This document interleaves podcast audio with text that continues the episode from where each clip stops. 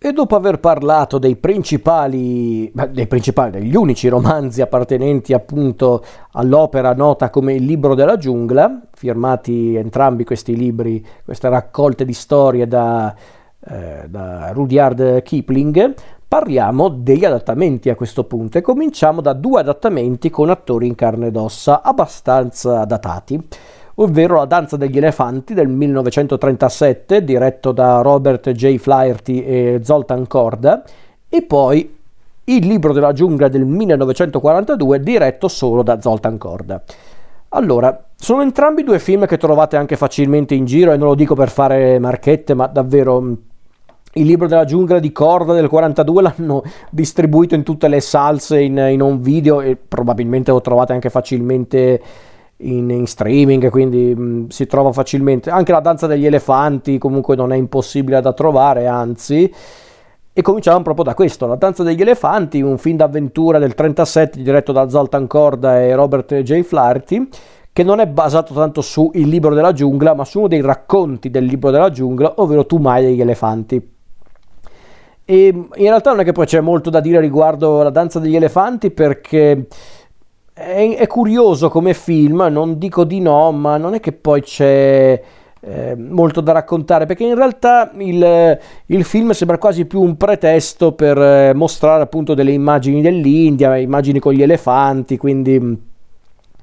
è un po' quel genere di film in tutta sincerità film che peraltro fu presentato a Venezia, al, al, Festival di Venezia, alla mostra del cinema di Venezia nel 1937, vinse anche un premio, tipo la miglior regia se non ricordo male. Particolarità del film è appunto quella di avere nel cast attori non professionisti, una roba molto neorealista, se vogliamo dirla tutta. E in realtà eh, Robert J. Flaherty era più un documentarista che un regista, e si vede, e si vede tanto in questo film. Eh, infatti, a dirla tutta, il regista vero e proprio, il regista supervisore era proprio Zoltan Korda, colui che completò il film ehm, per davvero. Eh, anche se in realtà parte del film fu girato anche negli studi della London Films di Denham e anche a Missouri in India. E come dicevo, non è tanto basato sul libro della giungla, ma solo sul racconto Tumai degli elefanti non è un film invecchiato benissimo perché, ripeto, di fatto era quasi un pretesto per fare immagini dell'India, immagini con gli animali. È interessante vedere come in questo film ci fosse già Sabu, il, il noto attore indiano che fu protagonista proprio del libro della giungla di Zoltan Kord.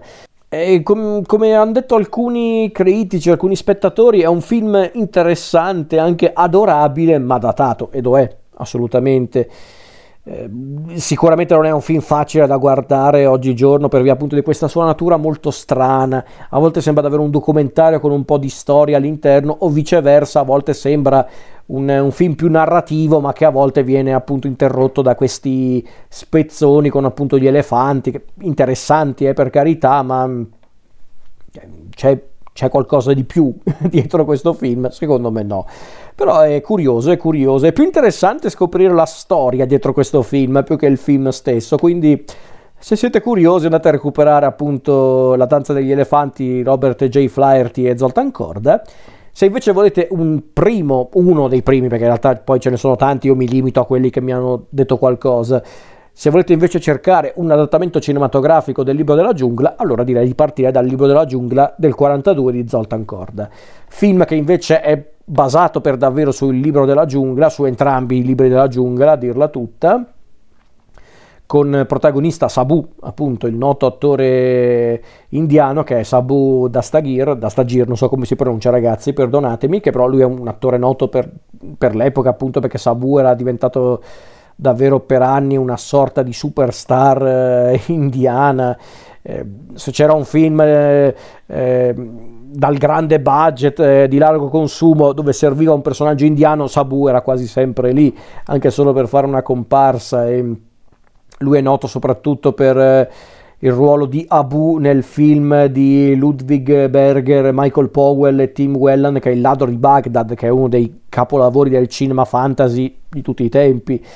Poi appunto era nel, nel libro della giungla di Zoltan Korda e anche in altri film tipo Le Mille e una notte e film del genere, insomma. Quindi Sabu è, è diventato a modo suo un personaggio iconico del cinema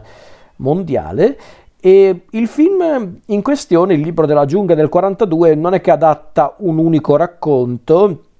in un certo senso li mischia questi racconti, i racconti del libro della giungla e anche un po' del secondo libro della giungla, perché infatti c'è appunto il confronto con Sher Khan, ma eh, ci sono anche appunto elementi legati appunto alla storia del cobra bianco e, e del tesoro maledetto, eh, l'incontro con K, il rapporto con Baghera eh, e poi appunto l'incontro con gli esseri umani, le, le, manovre di Buldeo, quindi è proprio un insieme. Hanno cercato di unire tutti i racconti di Ki- tutti o comunque alcuni dei racconti di Kipling per creare un film un po' più orizzontale a livello narrativo e secondo me ci riesce anche. Ovviamente oggi fa un po' ridere per gli effetti speciali specialmente quando c'è K comunque i serpenti parlanti ma chiaramente era anche il 42 ragazzi ovvio che non si poteva fare ancora quello che si può fare oggi chiaro Infatti, onestamente, grazie appunto anche a questa tecnica un po' datata, forse anche un po' ridicola con gli occhi di oggi, ma che forse per l'epoca era davvero notevole, il film secondo me conserva anche un fascino simpatico, proprio lo guardi e pensi, oh ma che carini, a parte gli scherzi, è un film comunque carino, molto interessante, l'idea appunto di far comunicare Mowgli con gli animali direttamente, cercando anche di creare anche una, un'atmosfera che, che fosse molto in linea con la poetica di Kipling, è una cosa che io apprezzo anche, poi ripeto, il film è sicuramente un po' datato, un po' troppo anche in certi casi, però ripeto, bisogna anche contestualizzare. Io onestamente ho apprezzato però il tentativo di Zoltan Korda appunto di adattare il, il romanzo di Kipling, i romanzi di Kipling, perché non era certamente un'impresa facile, non lo è oggi, figuriamoci allora. Eh, a me piaceva appunto il modo in cui Korda presentava Sabu Mowgli come un personaggio eh, magari a volte un po' ingenuo, perché no, ma anche fiero, anche molto eh, caparbio, eh, però essendo anche lui appunto un personaggio in bilico tra la giungla e, e la comunità degli esseri umani, la sua specie, è interessante vedere appunto come Zoltan Korda voleva mostrare questa doppia natura di Mowgli, questo conflitto che viveva Mowgli all'interno della storia, magari semplificando un pochino anche le tematiche dei racconti di Kipling, non poteva essere altrimenti,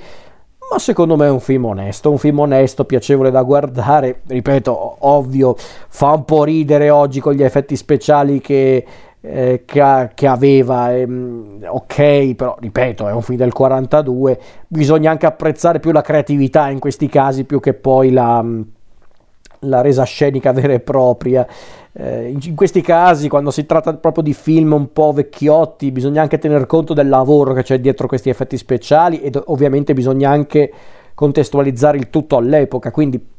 per l'epoca il libro della giungla di Zoltan Korda era un prodigio di effetti speciali, forse no, ma sicuramente ci hanno provato, ci hanno provato appunto a creare una storia che voleva parlare appunto del rapporto tra l'uomo e la natura, con gli animali che parlavano direttamente o quasi con eh, il nostro protagonista, che comunque interagivano con lui. Ehm, Insomma, è un film ehm, carino, secondo me è un film carino, datato chiaramente, ma non poteva essere altrimenti, ma comunque piacevole, non dico di no.